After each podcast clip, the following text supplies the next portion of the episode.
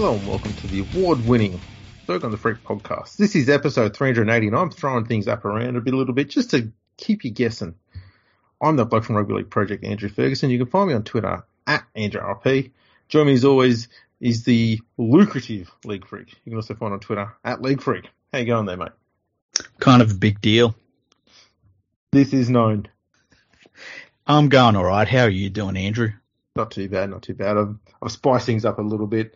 I promise I'll, I'll, I'll just sit back a little bit now and calm down a little bit. No, no, you got to keep spicing stuff up. I got to drag you into the realm of just being a fucking egotistical dickhead. Oh, okay. It's the way to live. I'm telling you, it's great. Something tells me I don't think I'd have to go to too much great effort to get there. Yeah. Well, maybe. Always stroking your own ego. That's the thing. Yeah, that's what they call it. Well, speaking of egos, I got a uh, tweet during the week. Ah, yeah. Can I ask? Yes. Yes. What What was the tweet that you tweeted? Okay, so the, the Rugby Football League and the Super League put out a joint statement talking about the realignment of the administration of the game in the UK. Now, we talked about this, what was it, about a month ago, three weeks ago, that the Rugby Football League and Super League were going to create a third administration because having two administrations was just too confusing. Yes. And so uh, they put out their statement on March the 2nd, and I retweeted it, quote tweeted it, saying having two different administrations has been bad for the game. So what do they do?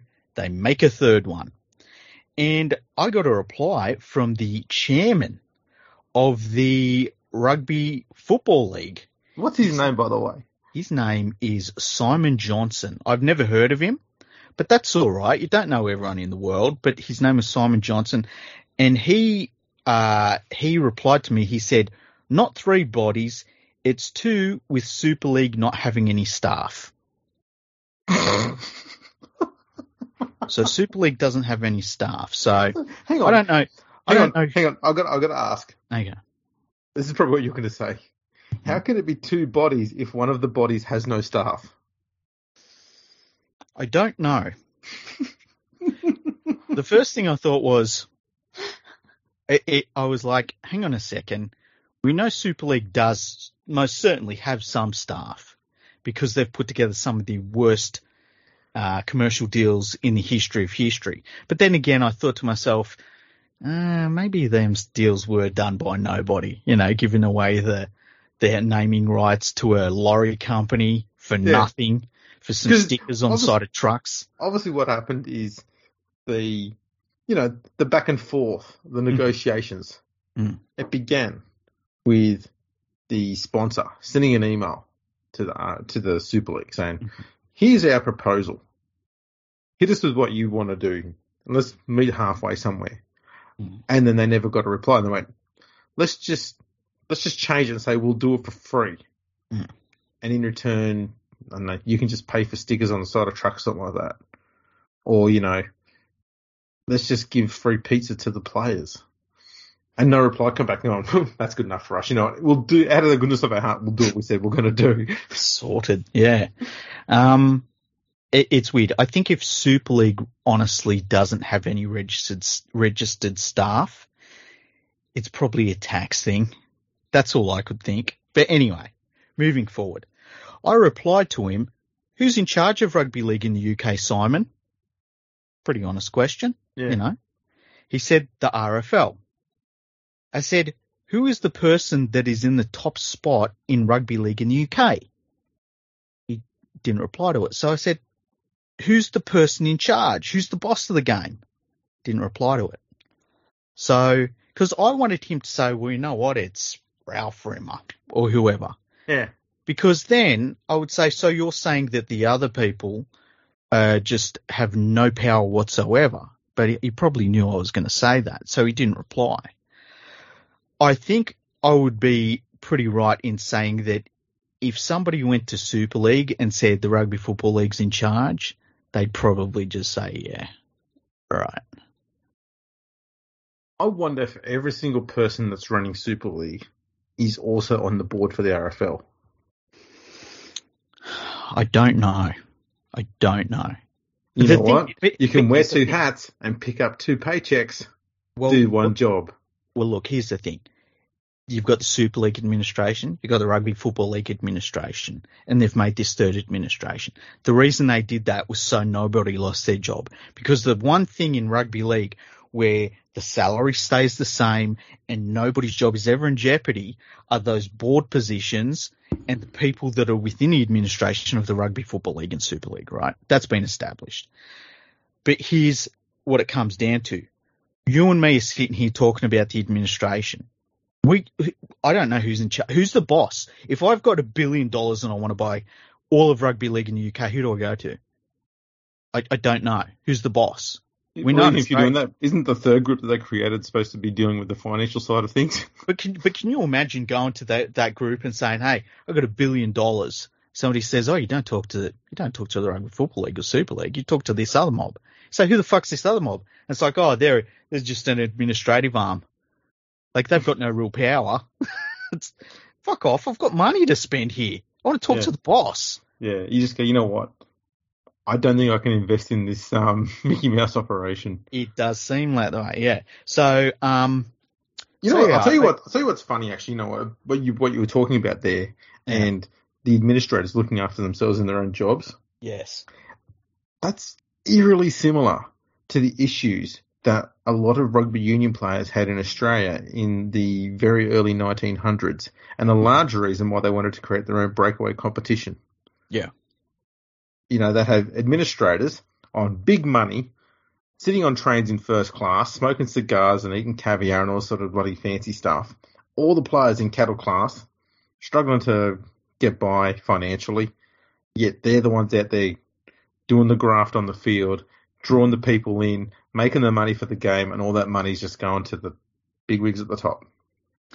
Yeah, and I, like I always look at it, I always think of it this way: when we have seen teams die, like literally die midweek sometimes over in the UK. Thankfully, it hasn't happened for a few years now. We haven't seen anybody at the top of the game even lose one twelfth of their salary that year. Meanwhile, the players have lost their contracts. Some of them have had visa issues. Some of them have been stuck in the UK because they're in complete limbo because now they're unemployed. Their visa was for a working visa, but they've, you know, they've settled down in the UK. We've seen terrible situations like that. Yep. No one, the Rugby Football League CEO, the chairman, and they never lose their jobs ever, ever, ever, ever, ever. It's a disgrace.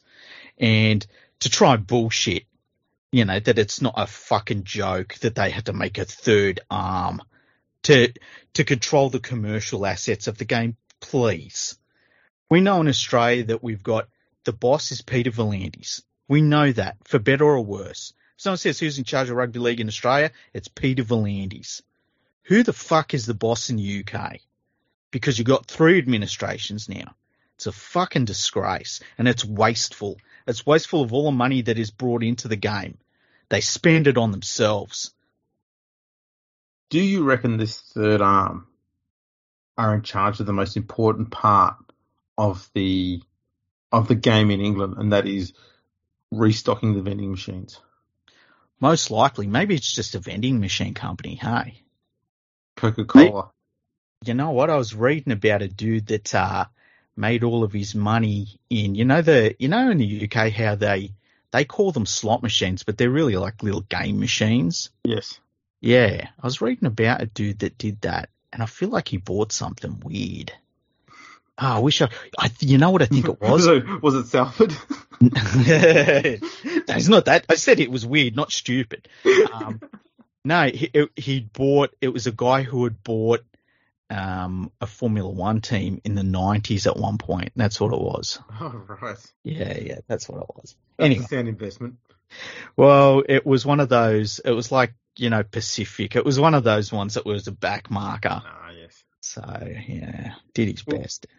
Well, before we move on to the news that you've got, Yes. let me just uh, let people know about some international rugby league news that's happened because we actually have had our first international game of the year during Oh, the week. Okay, what was Um, it? It was in uh, Sydney at Pioneer Park. I don't know if anyone saw it or not, but uh, Chile beat the Philippines 36 to 20.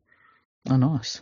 Um, Paul Sheedy, who used to play with the Melbourne Storm in very early 2000s, I believe. Mhm. Um, pretty sure he might be early 40s now. Mhm. He is still playing for the Philippines. Nice. He's been doing a lot of great work there since they um, since they began. Mhm. Um, also had a few other players from you know lower grades in the NRL. Uh, Daniel Vasquez from the Sharks. He's actually played one or two NRL games. He was in, he was involved in the game as well. Um, there's there's a few players that were getting around there. I just wish that games like this, when they're being played in Sydney, Mhm. somebody, anybody, promote it harder and get some get some eyes out there. And you know, we managed to get Fox Sports to take cameras out to meaningless trial games. Why couldn't they have taken someone out to broadcast this game? Yeah, I would have watched it for sure. Um, yeah, I don't know. I mean, I, I think, I think that's the disconnect, isn't it? It's the disconnect between, say, and I, I look at it as Australia at the moment, but it's the disconnect between the Australian Rugby League administrative, the entire thing, and them having a connection to um, other rugby league organisations within Australia that are running around what purport to be international teams. Now they are international teams, but it's not like they're playing in their home countries. They're playing in a, a neutral country, and uh, you know. it- It's a strange one. It would be nice if there were a curtain raiser to an NRL game or something like that. I don't even know if that's possible, but um, you know, something needs to be brought together with that. I always thought that the the international administration should be based in Brisbane, and for this reason, so that it could run all of those things and it be a an administration and and sort of bring together the the different organisations and and be able to go to the NRL and say, look, we've got this international game that's going to be on. Can we slot it into a you know a time slot there? You know, get Fox Sports to cover it and stuff like that.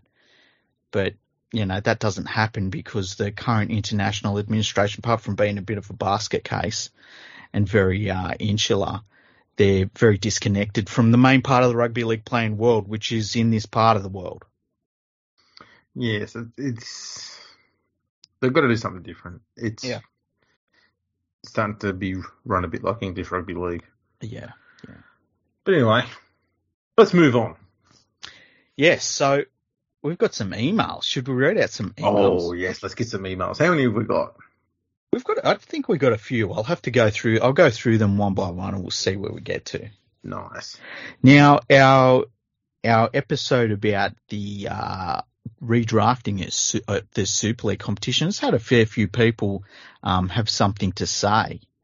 Um, the first thing I've got a, a tweet from um, RL Chit Chat, and he basically lists the teams that he would like to see in a reorganised Super League competition. Yep. Um, the difference is he has the likes of Wakefield in it. He has a combined Cumbrian team. Um, he also makes Manchester from Salford. He has Hull KR in there as well. Um, and he has some of the other teams that are not there that we named. So I, I thought that that was interesting. Um, and then we got an email from Ben, um, and he says, Ahoy lads, Ben from Simpsons NRL memes. Legend. Yeah, yeah, he's uh, one of our favourite followers. Um, listen to your episode on revamping of Super League. Since we're talking England, did you know that England has its own Tamworth that is almost just as shit as the Australian one, No. and we all know that we all know and love. This one has a bre- This one has a breed of pig named after it. I think you lads, what, what one's he talking about?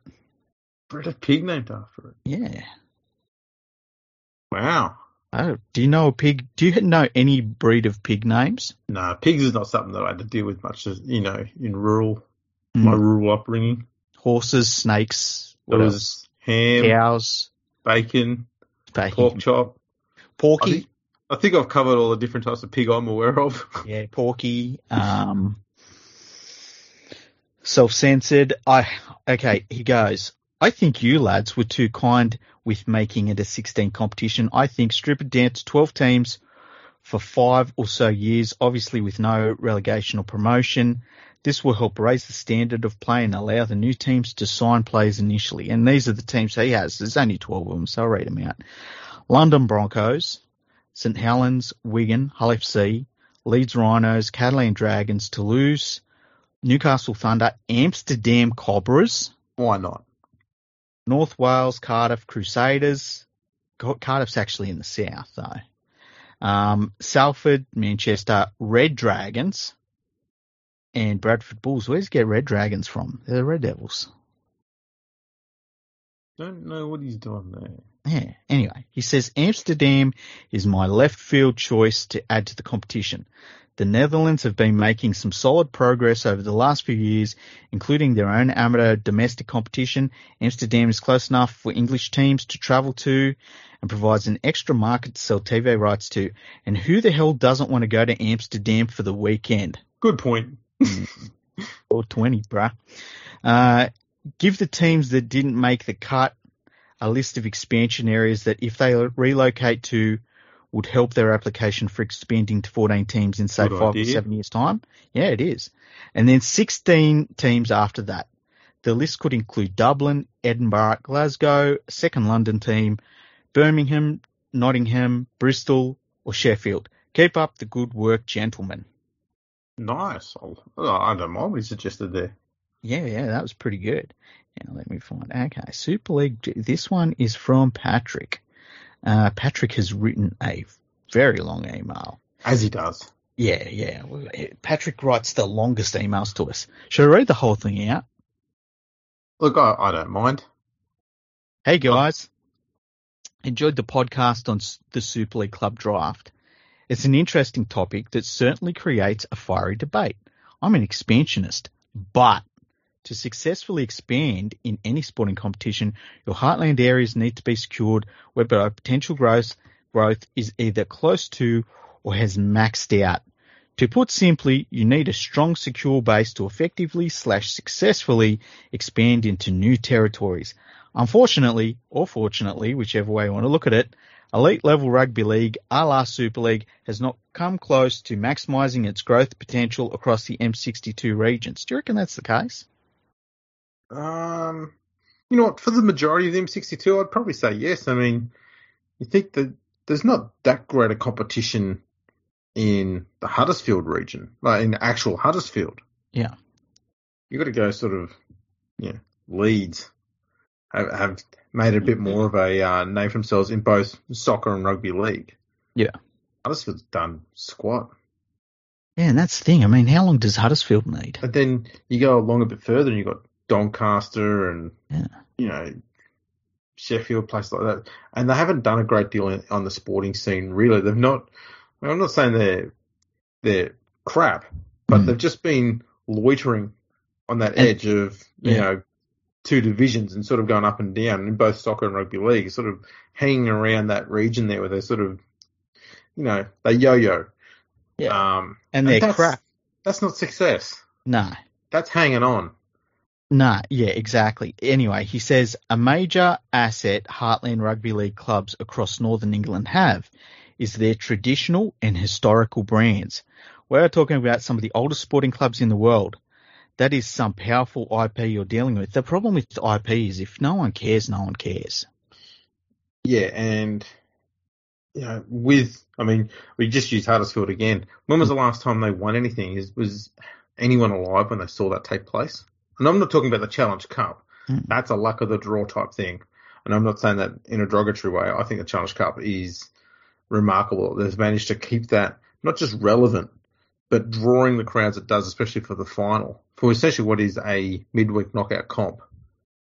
It dominates the sporting landscape there somehow. I don't know how, but Super League can't quite match it, especially when it comes to the final. They struggle. I find that fascinating. But It- it- uh, yeah, Like, I, you think a Hud- like Huddersfield is where the game was formed on Yeah. a day, and the Huddersfield name doesn't, you know, it doesn't resonate. no. It just doesn't. Um, really successful in the early 1900s. Uh, again, I think in the 30s and 40s, just before World War II, a little bit after World War II. That's it. Um, it's like Wakefield Trinity, right? They once had a really good team. It wasn't when I've been alive, but once upon a time they did have a team. But you know the name Wakefield Trinity. But who really cares? Yeah. Like if somebody says, you know what, this was a really good team, like, you know, 20 years before you were born, what are, what are you supposed to do with that? And this is the thing too. I think some teams are really good at harnessing that IP. Wigan, mm-hmm. even St Helens, they're really good at using that because they're still relevant, still successful. Like on the field, they still get the results on the field. Mm. But too many of these clubs aren't successful, and I think there's a hesitancy at times to talk about, you know, when their club was founded, because then make people think that, oh, so you've been shit since 1895, have you? yeah, I, I, I think I agree with you on that. You know, it's it's a weird one to be around for so long. I mean, we even had the problem with South Sydney where South Sydney had won uh, like what was it, twenty competitions, yeah. and but they hadn't won a competition for decades, and so who cares? Who cares if you won twenty competitions and your last one was, you know, for anyone was alive that yeah. goes to your games? No one cares. It's nice, but if you're not relevant now, what does it matter? That's right. People only care about that history when it's the club is proud, and you yeah. only get pride when you're successful. Um, you know, I'm, and the the flip side, I tell you, the flip side, Penrith are the grand final winners last year. No one's talking about how they were absolutely putrid for the first what 15 years of their 20 years, something like that. Like yeah, 15 years, yeah. 15 years, they were not bad, putrid. Yeah, they were constantly hanging around the, the wrong end of the ladder and very much at the lower part of that wrong end of the ladder. Yeah. They yes. struggled to, and I think it was because at the time too, it was hard to attract players to go that far away from the CBD. And so, yeah. And Penrith was very different. Like Penrith was still a, a very small, out of the way area at that point. It's changed a lot since. Yeah. Um, but yeah, it was a lot harder for them to attract anyone.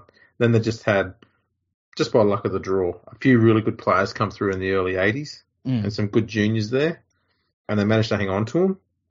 Get a little bit of success, and you can start to attract a few players. Next thing you know, you win a title, and it doesn't take that long if you're doing things right. I also think the other thing that they sorted out, and I don't know how it come about, but I mean, even when I was I was a real young kid, Panthers Leagues Club was massive. Like, I don't know how they managed to make such a massive leagues club out of nowhere, but uh, like it, it it was massive for back then, let alone now. So, um, and then you know that's a growing area, so they end up with, and it's on the edge of the city, and they end up with the biggest junior base and the most juniors, and you know, it's the only sport in the area, really, the big time sport. And there's so many advantages they ended up with. Um, okay, so he, he's got some stuff. He's got a few points here that we'll go straight to. Um, he wants to talk about Manchester becoming a focal point of rugby league in the UK. And his, his points, how many years ago? He's two, got two main points here. He says, number one, build a national rugby league stadium in Manchester with a capacity of 30,000 preferably with a roof.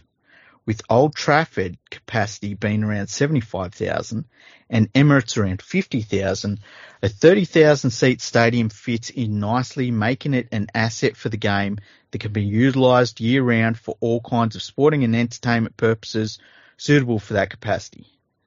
Um, plus Who's, the roof. Who, who, pays for that? Well, that's my question. Yeah. Um, I think that, it, I, there's a large reason why um, rugby league clubs, a lot of them, are playing out of soccer grounds. Yeah. The other thing is too that uh, you, you know investing in a facility that's thirty thousand seats, and you know you'd have to have a team playing. You would want look if it was the rugby football league playing paying for it, you would want football in every weekend. You know, Yeah, and It- you'd you'd want one of the successful teams playing out there because you consider that not even Wigan and St Helens are drawing twenty thousand to many Mhm. games at all. So to have a thirty thousand seat, you want to be able to at least half fill that thing, and you're not going to do that with the likes of Leigh Centurions playing Huddersfield there. Yeah, I, like they they I think they own the stadium at Bradford at Odsal, or who knows who owns it.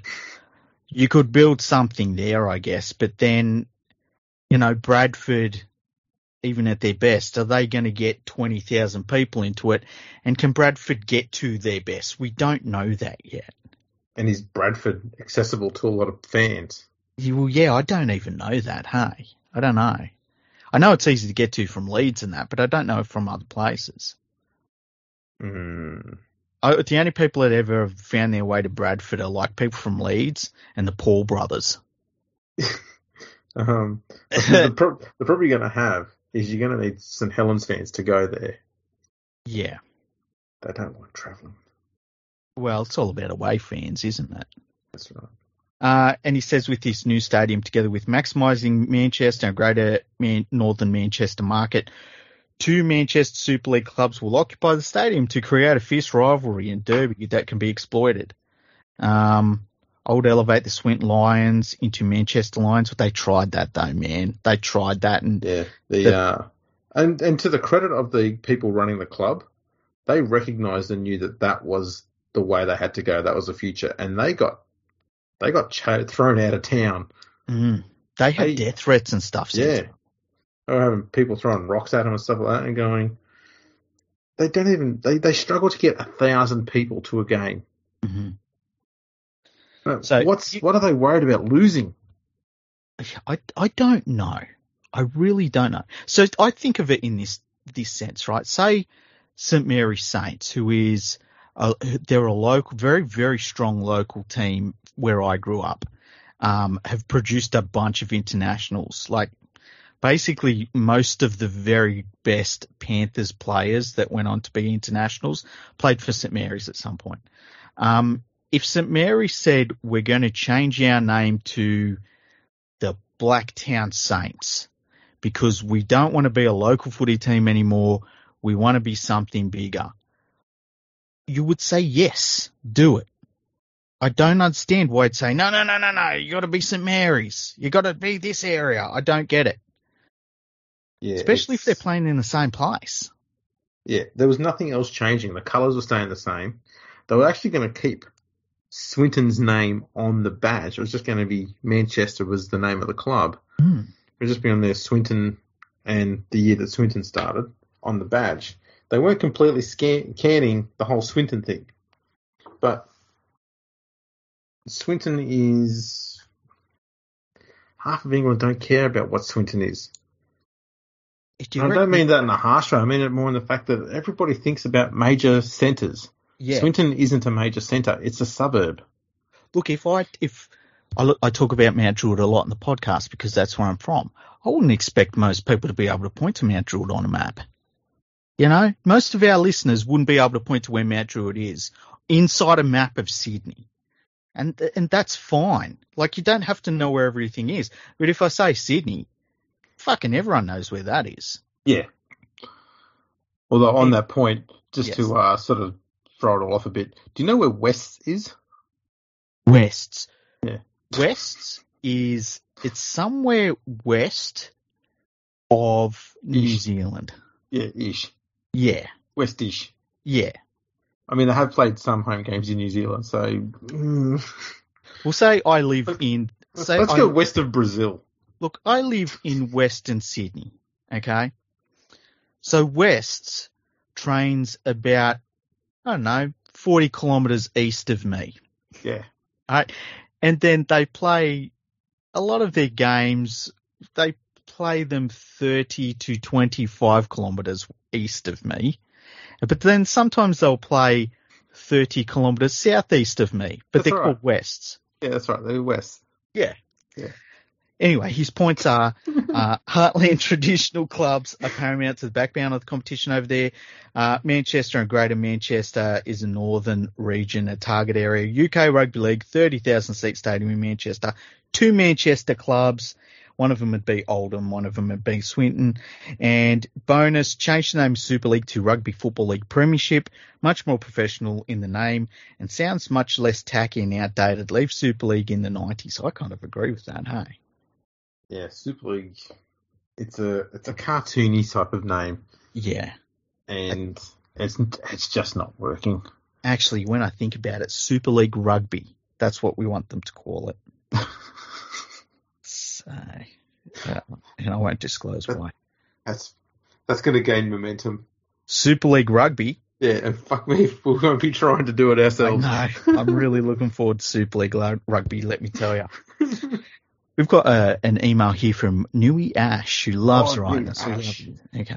So he said, uh, feel free to use plenty of controversial terms and abrasive slander when critiquing these predictions. okay, If I don't- asshole. you fucking dickhead. Um, if I don't feel personally vilified by the end of your discussion, I'll be disappointed.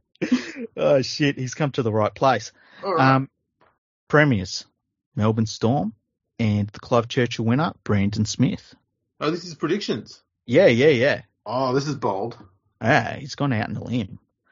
Runners up, the Panthers, and he says, sorry, freaky, going back to back is hard. That's what she said. Roosters shat on that notion. That's that's a that's old news now. Wooden Spoon, Dragons, and he says just obje- objectively a shit housed. I'm not going to say that part. Squad, allegedly. Oh, oh man, best improvers, Bulldogs. The sexiest coach in league finally has a less shit roster. Mm. The worst deteriorators, the Knights, bottom four contenders. This is not happy Ooh. about that one. Uh, top eight dark horse, the Broncos. Albert Kelly to have a massive season. Mm-mm.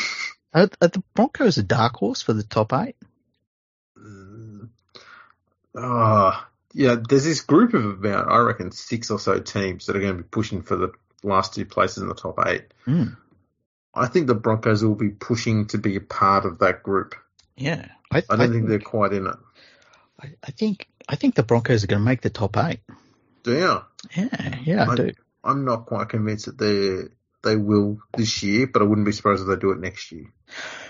Top try scorer, Xavier Coates, and he says, I feel like this is a no-brainer. Massive signing for the Storm. I agree with that. That's a good one. Top point scorer, Ryan Papenhuyzen, and he says, if he can remain concussion free through the season, uh, Super League champions have, hang on. Getting fucking email from Pizza Hut asking if they I fucking like their pizza. Um, Super League champions haven't seen a game in years because, like many people, I don't care. Why don't they? why don't they just can the season and play the grand final now between the only two teams that can win, Wigan and St Helens? He says also, could one team possibly cope with the loss of geriatric powerhouses, Aaron Woods, Josh Dugan and Will Chambers at the same time, compounded by the loss of a quality reserve grade half like Chad Townsend? Cheers, Ash. All right. What what did he start with? What was his first prediction? Premiers. Storm. Yeah, you know what? I can't say Melbourne. Why not? No, Why not? no, I don't think Melbourne's winning it this year Why not? Because I don't think they're better than they were last year, and they didn't even make the grand final last year. Okay. Um, I'm finding it very hard to see why Penrith can't do it back to back. I think the thing in Penrith's favour is that they're so young. Yeah, Like it's not even as though they're they're twenty, you know, 26, 27. They're like, you know, 23, 24. hmm It's crazy. yeah, they're they're only going to get better. And you know what? The the thing that's that works for them, which is it's just something that you can't surpass, is the fact that defensively they're the best team in the comp comfortably, Mm. comfortably. Um, that's important. I, I can't stress how important that is. Yeah. Um, so I can't see them being beat. What was it? What was the next one? Runners up, Panthers. Hmm, runners up is tricky. I I don't know which way to go there. Because I don't, I again, I don't think Melbourne's going to be there. Um, Do you hmm. think? Okay, I got a question for you because this is something that surprised me a little bit. Do you expect the Roosters to be really, really good this year? I was just about to say they they had a very cruel season last year. Mm-hmm. If they can, if they have a settled squad this year, and it looks like it will be, they can be a huge threat. So, I'm not saying that they will be in the grand final, but it wouldn't surprise me if they make it. Mm-hmm. Um, just the problem is the teams are around that top top eight region from last season. I don't know how many of those are going to improve dramatically enough Mm-hmm. to reach there, and I don't. South have not improved their squad. No, they've they've gotten worse. They've and it's you know you lose Adam Reynolds straight away. You've gotten worse. Doesn't matter if everyone else Exactly. stayed. Um, so it, look, it could be a Melbourne Penrith grand final, or a Penrith Roosters one. I'm, I'm guessing one of those two. What about Parramatta though? Next. Okay, let's uh let, let's go to another email. We've got a couple more emails here. I want to finish these predictions. Oh god damn it! I just clicked off of it. Come on. Um, I'm halfway through it for fuck's sake. Fuck. Okay. What else was there? Top point scorer. Hang on, let me find him. Let me find him again. I got Top point scorer will be uh, Zac Lomax because all they'll do is kick the ball or pass the ball to him every fucking time and score all the points for the Dragons. And they scored 474 points last year. So if he scores half that, he's going to be the top point scorer. And that's pretty much doable. Wooden top spoon, dra- scorer is will be wooden Coates. spoon dragons. Cowboys. Yeah, I, th- I think the Cowboys, unfortunately. Uh, best improvers. Sharks. Really? Mhm. Wow. I don't think too many teams are going to move a great deal. Yeah. So I reckon Sharks will probably jump up two or three spots on the ladder. I wouldn't be surprised if they have a steady start to the season, but once Mhm. they gel, um, I think they're going to have some pretty sharp attack. The defense is still a little bit iffy, Mhm. but I think they're going to be the sort of team that could have points in them. Okay. They might just rack up some Super League scorelines like winning games 42 to 36 and shit like that. what about this? I love this category. Worst deteriorators. Uh, yeah, look, the Dragons is probably highly up there. Yeah, I agree. Um, the Titans, the Titans, really? they've lost Jamal Fogarty and haven't replaced him. That worries me. That That's does a- worry me. And I don't think people are realising how big an impact that's going to have. Mm. Um, Did you see he's out for four months? yeah, That sucks for Canberra. it does. Um, I don't, I don't know the Knights are going to change that much. I know a lot of people think they're going to slump an awful lot. I'm not too sure they will. Parramatta, yeah, I think they'll, they'll probably still finish around six, but they won't be, they won't be part of the top six. Like last year, they were only um, one one win behind fourth place, Mhm. and three wins clear of seventh place. I think they'll be closer to seventh place wins wise than they will be to fifth place this year, and if that makes sense. Yep, that makes sense. Yeah. Um, yeah, I wouldn't be surprised if the Sharks push up around seventh from ninth. And I know it's not talking much change, but I think that's going to be one of the biggest changes that might happen. What about top try scorer? I wouldn't be surprised with Xavier Coates. Yeah, yeah. I couldn't, but that's a, just a great move for both sides. Oh. And the uh, the only other one that's left is Super League champions. Um, Catalan Dragons. Oh, there we go. It's, it's time they got a new one. Won't happen. They'll, Um, they'll, they'll beat Huddersfield in the grand final. yeah, it'll be an, yeah, it'll be St really, Helens will be relegated. really exciting. Uh, okay, let me find because I've got to scroll back up. Okay, we got one here from Lightning McQueanbeyan, who's another one of our regular emailers. He says, "G'day, cunts. Hope yous are well and that. How good is it to have the footy back? Fucking stoked. Yes. Regarding the Eels versus Panthers trial result, do you reckon it's a bit worrying that the Panthers were completely shut out of the game in attack? I know uh-huh. it's only trial and I know Cleary wasn't playing, so let's move past that and focus on the real question. Do you think this sends a message to the competition to target Cleary more than ever when he returns from injury? To me, it seems they're a bit rudderless when he's not playing, and the better teams can potentially exploit this if he's heavily covered in defence as well. Bring on season 2022. Cheers, Lightning McQueanbeyan. And he says, P.S. I noticed you've changed the intro song to Mr. Blue Sky by the mighty ELO. Sad that my theme song is not part of the award winning podcast anymore, but love the song it was replaced by. The last minute or song of the is musical perfection in my opinion. I don't know what that last sentence means, but we we we used his uh his song in the last episode too because I felt bad when I read that. No, well, there you go. We'll just change it around every now and then. Yeah, felt like mixing it up a bit, hey. Um, look, Parramatta in recent years have been possibly one of the, if not the strongest starting team in the competition at the start of the year. I don't think that's something that you can sneeze at too much.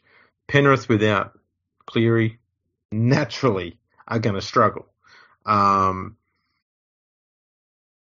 I, I can't read anything to that result at all. At all. There's nothing I can read into that. I I only saw the second half of that game.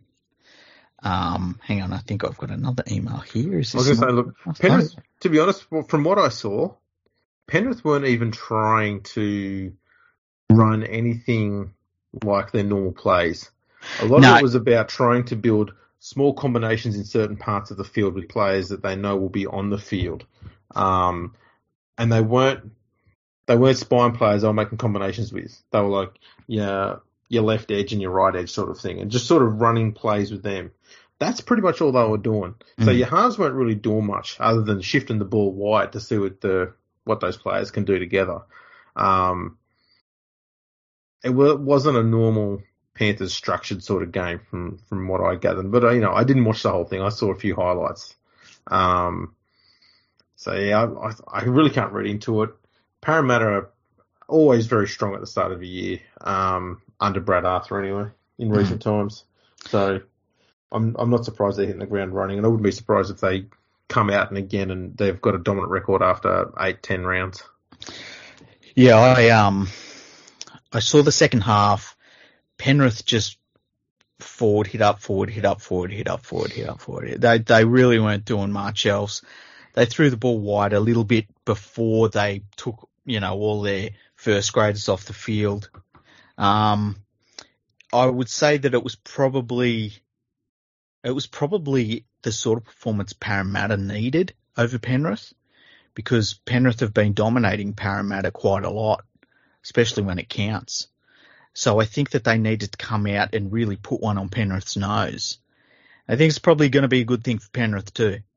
You know, they uh, everything they've touched has turned to gold for a long time, and all of a sudden Parramatta comes and puts one on them at home in a trial match.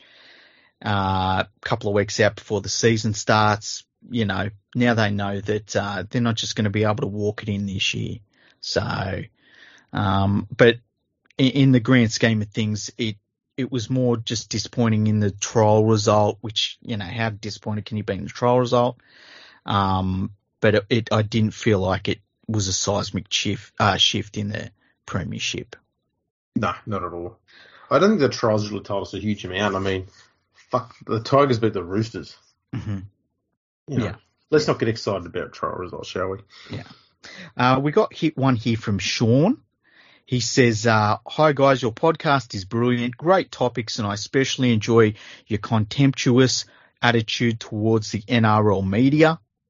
That was very nice of him to say that. Wow, I'm I'm surprised someone picked up on that. Yeah. I thought we were being subtle. Here's one from uh, Lee. He says, Hi, Freaky and Andrew. Thanks for the latest podcast. By the way, he sent this on the 14th of February. Sweet, I like it when we've got uh, Yeah. good recent content. He said, You asked, What do we love about the podcast? In a nutshell, I love it because you can say what you want and you swear, and both of those attributes bring a passion that you can hear through the Spotify waves. That's cool. You don't pull any punches or suck up to players. If they are shit or a team is not pulling its weight, you actually make it abundantly clear. Plus, it brings a different angle as opposed to what NRL 360 or Talkback. I listen to ABC Andrew Moore. I like his show as well. But Andrew will actually go into play, into a play and say that this player isn't doing this or whatever. And then when I watch it, I don't dissect each play in the way you guys do. And he says, so I am learning from that and that enables me to clearly communicate that to mates. And he says he's passing on knowledge on what he's learned on the podcast. And he says, I sound like a big shot. LOL, not really. Uh, in my last email about Wayne Bennett, to clarify that, Craig Bellamy CB article stated that Wayne Bennett was inflating the market. Million dollar man equals Milford. I envisage he will be on 500,000 at the Dolphins. I can't believe you, uh, I can't believe you guys support long contracts.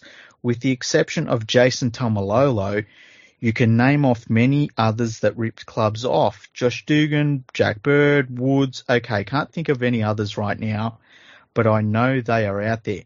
Keep up the great podcast, and if I agreed with everything you guys said, it wouldn't be as interesting. That's true. Thanks for entertaining me while I'm at work. Well, that's No really nice to hear, Lee. Thank you Uh, for that. The reason I'll tell you this, guy. The reason why we support long contracts is we support the players getting the best possible deal for themselves because the the clubs are not going to give them the best possible deals. Mhm. So the players need to get do that for themselves. So if they get a deal where they get job security and a good pay for as long as possible, yeah, we support that. But that's not to say that they had the right decisions for the club. But if the club signs off on it, then that's the fucking club's fault. It's not the players' fault. Yeah, and, and, and look, I, I tend to think that there are some players I would give them as long a contract they would want. Like, uh, I would do that with Cleary. I would do that with Ponga. I would do that with Taumalolo. Um, you know, there's certain, there's just certain players you know you're going to get a good deal out of if you sign them long term. Yeah. And I think when you look at some of the players that have had long term contracts that have been bad, like Jack Bird, I remember hearing about Jack Bird when he was just breaking into first grade, and they were saying how he had, um, I think it was rheumatoid arthritis as Yeah. a youngster, and I straight away thought, man, that's a red flag right there. Um, The the thing is, though, those first few seasons that he was at the Sharks, he was an absolute handful for opposition defenses. Even when they could figure out the way he was going to run, they still couldn't stop him. He Hmm. just had that um, really strong drive through the hips. So if someone were going to try and tackle him around the legs, he could bump him off, um, but also strong around the shoulders. So he was just a really awkward sort of bloke to have in the in the back line because he did have a decent passing game as well. The problem they had is that he was generally very a very decent centre. When the Broncos bought him for a premium price, they went, well, for paying top dollar, we need this bloke with the ball in his hand as often as possible. They tried to put him into the halves. Didn't quite work. You can do it with some players. Jamie Lyon, for example. You can move from centre to five eighth and it'll work. But Jack Bird wasn't that sort of player. He was just a run player, not so much a bloke who could create. Um, and so that's where the problem came. And so they then start thinking, where else can we put him? Let's put him in the forwards. And going, well, you know, if he's got that fragility in the past, then put him in the forwards, all that contact, that can get pear shaped. yeah. And, you know, injuries started to follow. And I'm glad to see that the Dragons were at least smart enough to, in some aspects to realise that he just needs to play at centre. I know they moved him around a bit, but it seems like they're, they're settling on him being a centre more than anything else, which is the smart thing to do with him. Because you need, especially with the way the Dragons are, at the moment, they're just sending everything out to Lomax's side. At least if you've got Bird on the other side, you got two targets, you know. It's a Yeah. bit harder for a defensive team to work out.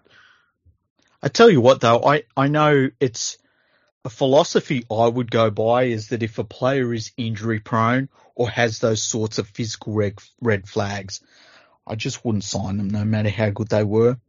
Um, I, ju- I just think that I put a premium on players that you can select and know they're going to be there every week and that problem's taken care of.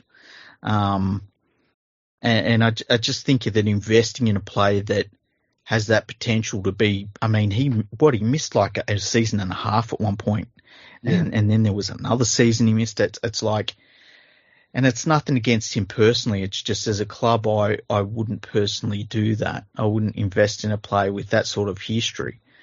Um, but you know, some clubs don't have the luxury of passing on players. Mate, with that attitude, you'll never ever be working for the West Tigers. I know, right? I mean, the Tigers have re-signed Jacob Liddle about three or four times, and both times he was out for like 12 months with injuries. yeah. I can't wait until they sign, uh, the fucking turnstile from Canberra, hey? Oh, I'll give him another three or four years. Yeah. Um, now some news. Kevin Walters has signed a contract extension for the Brisbane Broncos, uh, and it takes him through to the end of 2023. So they only gave him a one year extension. What do you reckon about that? Um, you know, I don't mind it because I think the worst thing you can do with the club that's done the rebuild and they're moving forward is to um, have an axe kind of hanging over the coach's head after he's done the hard graft. Yeah. Um, so giving him that extra year means that this year he can focus on setting the team up and getting them on the improve. And all he's got to focus on this year is fixing their defense. Because even in last year, there were times when it just it was just fucking rank. He did help, he did definitely help it a lot though. Yeah. By the end of the season, things were a lot better, a Mm. lot better. Mm. Um, so he's got that to build upon. If he can get the Broncos up around 10th, 11th place as a bare minimum, Mhm. that's setting a really good base for him to work on in 2023, where he can get them back into the eight and earn a decent contract extension of two or three years. And I think that's pretty much where he's going to be looking at. I think if the Broncos right now try and go too far and have too bold a plan and go, right, we're going to get back in the finals this year, the pressure of trying to do that might be too much because they've now got a, a rather young squad. And the problem you've got with having too bold a plan is it may put too much pressure on them and they may crumble and they don't go anywhere. So if you make the make the goal a solid improvement and get them around 10th, 11th place, they'll be in contention for the for the finals. They might just get there, but focus on getting close. And next year, the goal is then we get into the eight. And I think that's a smarter way of managing it. And I, and I wouldn't be surprised if that's the way um, Kevy's looking at it to try and keep the pressure off his players. Mhm. Now, now on a different note, Trent Robinson extended his contract at the Sydney Roosters to the end of 2028. Of course you would. Of course I saw I saw a lot of talk during the week saying he is very close to being the best coach of all time. What do you reckon about that? Because I think that's bullshit. Not of all time. I'll put him in the I'll put him in the top ten. Yeah. For all time coaches, absolutely. But not not the best all time. Not while Craig Bellamy still exists. Not while Wayne Bennett's still around. I thought Not while Arthur Halloway still exists in the past, who's still won more premierships than any other coach. People Yeah. forget that. yeah, Um, it, it, it just seemed like a lot of ass kissing. yeah. Look, as I said, I don't mind putting him in the top ten. I think he'd be comfortable in there somewhere, but uh, not the best of all time. No. Now, this week, the NRL come out with its uh, NRL advert, which is always highly anticipated to see what you're going to be watching randomly pop up at 3 a.m. on your TV if you still watch TV. Um, and it is basically the whole theme is rugby league. It's unreal. And I know you've seen it. Yeah. What are your thoughts on this unreal advert? Um, I thought it was, I thought it looked a bit cheap. Yep. It was corny, hmm um, a little cringe, hmm um, and at the end of the day, rugby league is a really easy game to advertise. Yet the NRL constantly finds ways to make it really complicated. Yeah. Just show some highlights of the game being played. That's all Highlights you got to do. Highlights and music. That's it. That's it. That's it. some rock or metal music and highlights. It's It- really that simple. It's not complicated. You know what? Fox Sports manages to do it every year. Yeah. They don't faff about with all this extra stuff. It's nuts. I, I know a lot of people were critical of, um, was it two years ago, Latrell Mitchell with the Aboriginal flag. I had no issue with that. That's Mm. fine. Mm. But you don't need to be constantly waving all of this social commentary in our faces in an advert for a sport. Oh, I don't get mind. I don't mind that. that. they want to do this this social stuff. I've got no issue with that. Mm. But at the end of the day, you, you you're running a sport and you're promoting a sport. Just focus on that. You just got to sell the sport. What they're doing at the moment is going too far into the social matters, and while they are important, they're not. They're not what makes rugby league rugby league. What makes rugby league rugby league is what gets played on the field. And the fact what we do on the field is everyone gets treated like everybody else. There's no different, you know, we don't we don't look at different races and different groups and comment on them based on that. No.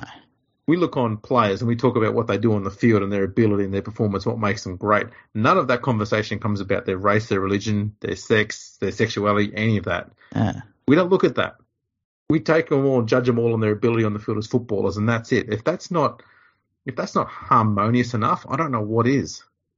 I also think that, like, uh, you know, it reminded me of a pro, uh, like the intro to a videotape that you would show in for to a bunch of eight-year-old kids at a coaching clinic. Like, it, it felt like it was put together on that sort of level. Yeah, yeah. And, and when it started up with basically Ray Warren and showing the fucking like what the Channel Nine fucking behind the scenes shit, and I'm like, this isn't rugby league. This is as far from rugby league as you get. And then it shows a little bit of game footage, and then it's showing kids running around and all this sort of stuff. And it's like I was like you, I was like, just show NRL footage and music. If you want to promote junior rugby league, make an advert for that. If you want to promote women's rugby league, make an advert for that. Like if they're that important, do that. But to try and make this all-encompassing ad and it come out garbage, I think it's one of the worst ads we've ever seen. Just because it was so bland and there was there, it was just a nothing advert, you know. Yeah, well, at the end of the day, they were they were actively promoting their social causes, Mm. and I've got no issue, no issue whatsoever with their social causes. I I agree with all of them. I genuinely do, but the advert shouldn't be about promoting those. You've got all year to promote that stuff and talk about it. You've got specialized rounds for all that stuff, which I think is another good thing. That's when you do that sort of stuff and you make it a week long campaign about that stuff, which is more important. Trying to put that in, cramming that into an ad where you're promoting a sport and nothing else, it's clunky and it just doesn't work. You can't mix social, you know, social changes and all these sort of things you want to do and somehow correlate it with sport being played. Doesn't matter what sport it is. You can't talk about the importance of the um, LGBTQI group while watching someone score a try. It's it Yeah. doesn't correlate on a TV screen, if you know what I mean. Yeah. And Yeah, that's and the problem. They're trying to do that, and it doesn't work. You've just got to pick one lane, right? And the lane is we've got sport. Let's promote it and just show the game being played by people. That's it. Doesn't matter what they look like. Doesn't matter who they are. Doesn't matter who they root. Doesn't matter. Watch them play football. That's what people want to see because they don't worry about the rest of the stuff. And you know, one of the things I hate it when you go to sit down and watch game of footy, right?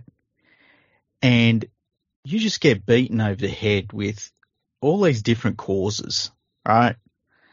And I'm not saying that they're not justified causes. I'm really not. I'm not saying I'm against any of them.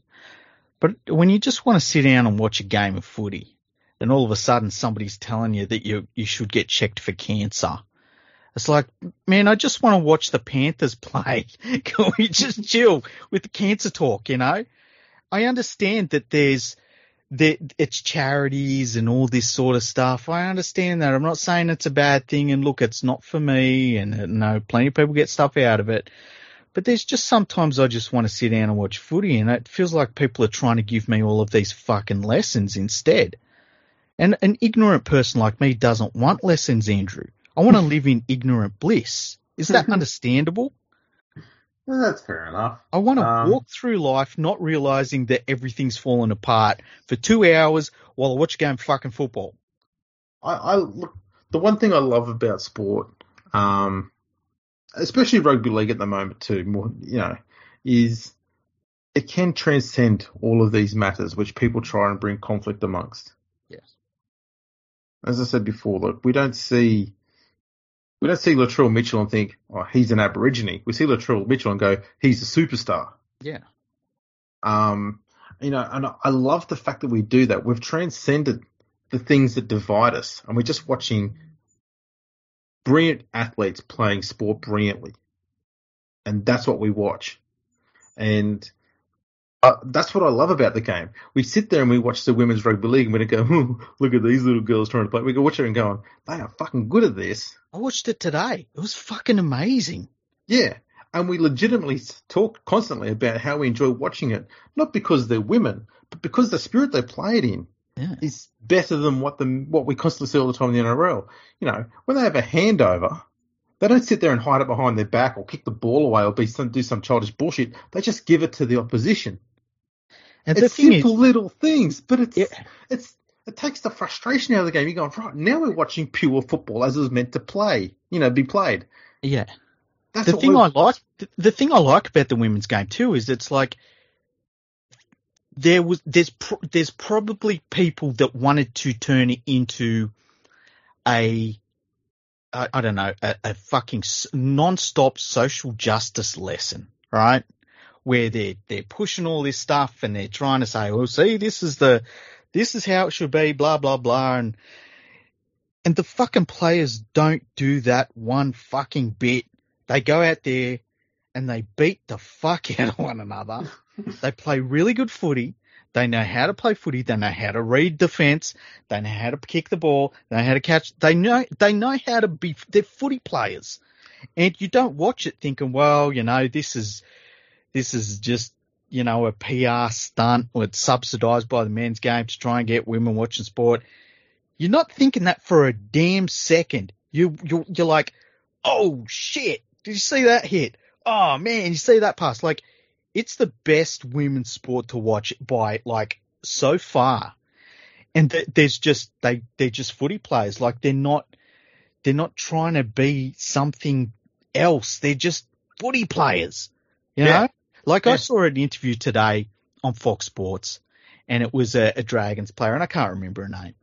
But uh, the interviewer asked, you know, as Jamie Soward helped with kick and game. And she was like, I've been playing footy all my life. Like, yeah, you know, it's great to have Jamie Soward around, but I've been kicking a football since I was a little girl. you know, they're just footy players. Like, and that's all they care about. There's no other shit with it. And I love that about it. That I can sit down and watch a women's game and it's literally just a game of footy. Yeah, and they're footy players. They're not a race. They're not a religion. They're not a sexuality. They're just footy players. That's how we see them. Yeah. They might be all those other things as well, but we don't we don't separate them by that. We separate them by the fact that they're footy players. We're not. Yeah. we like watching play. We like watching play footy because that's what they do good. Hmm. It, it really is quite simple. It's almost um, it's almost the way children look at other kids.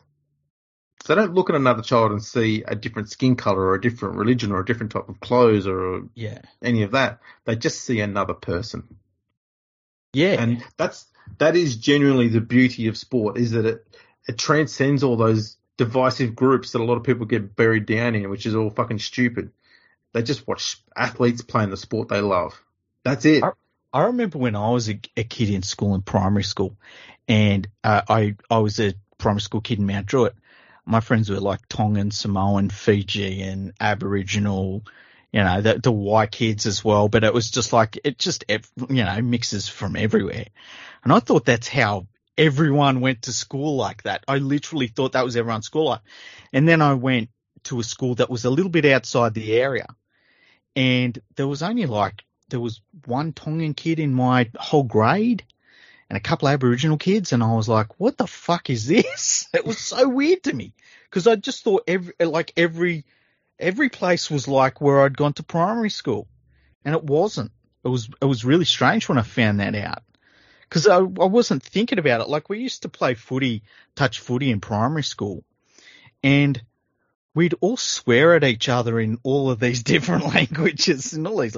So like we would swear at each other in Samoan and Tongan and stuff like that, playing footy and just loving it.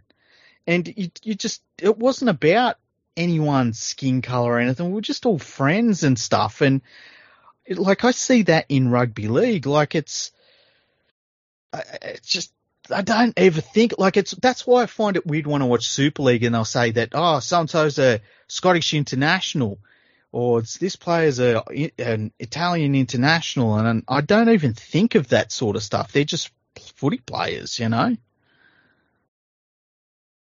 Fully agree. Fully agree.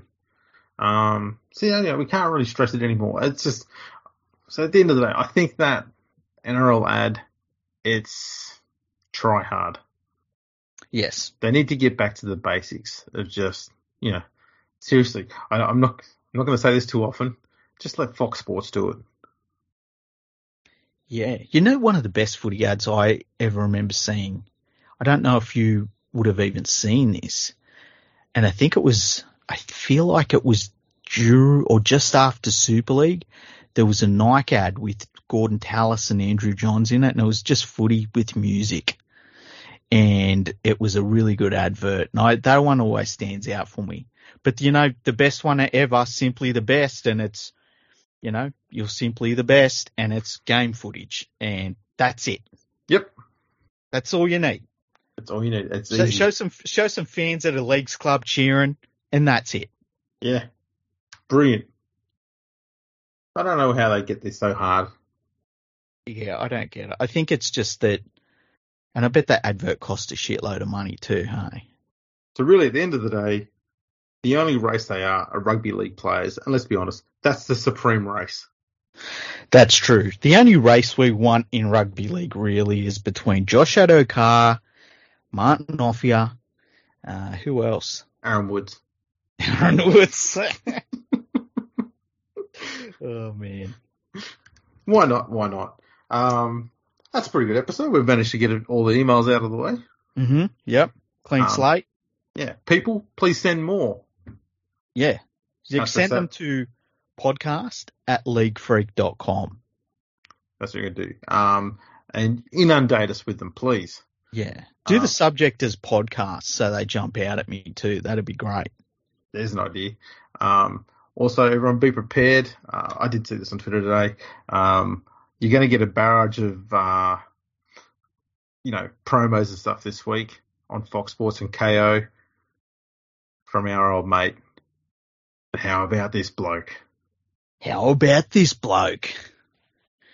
Um, have, have, you ever seen a guy play football like this? Yeah, I have, but yeah. still.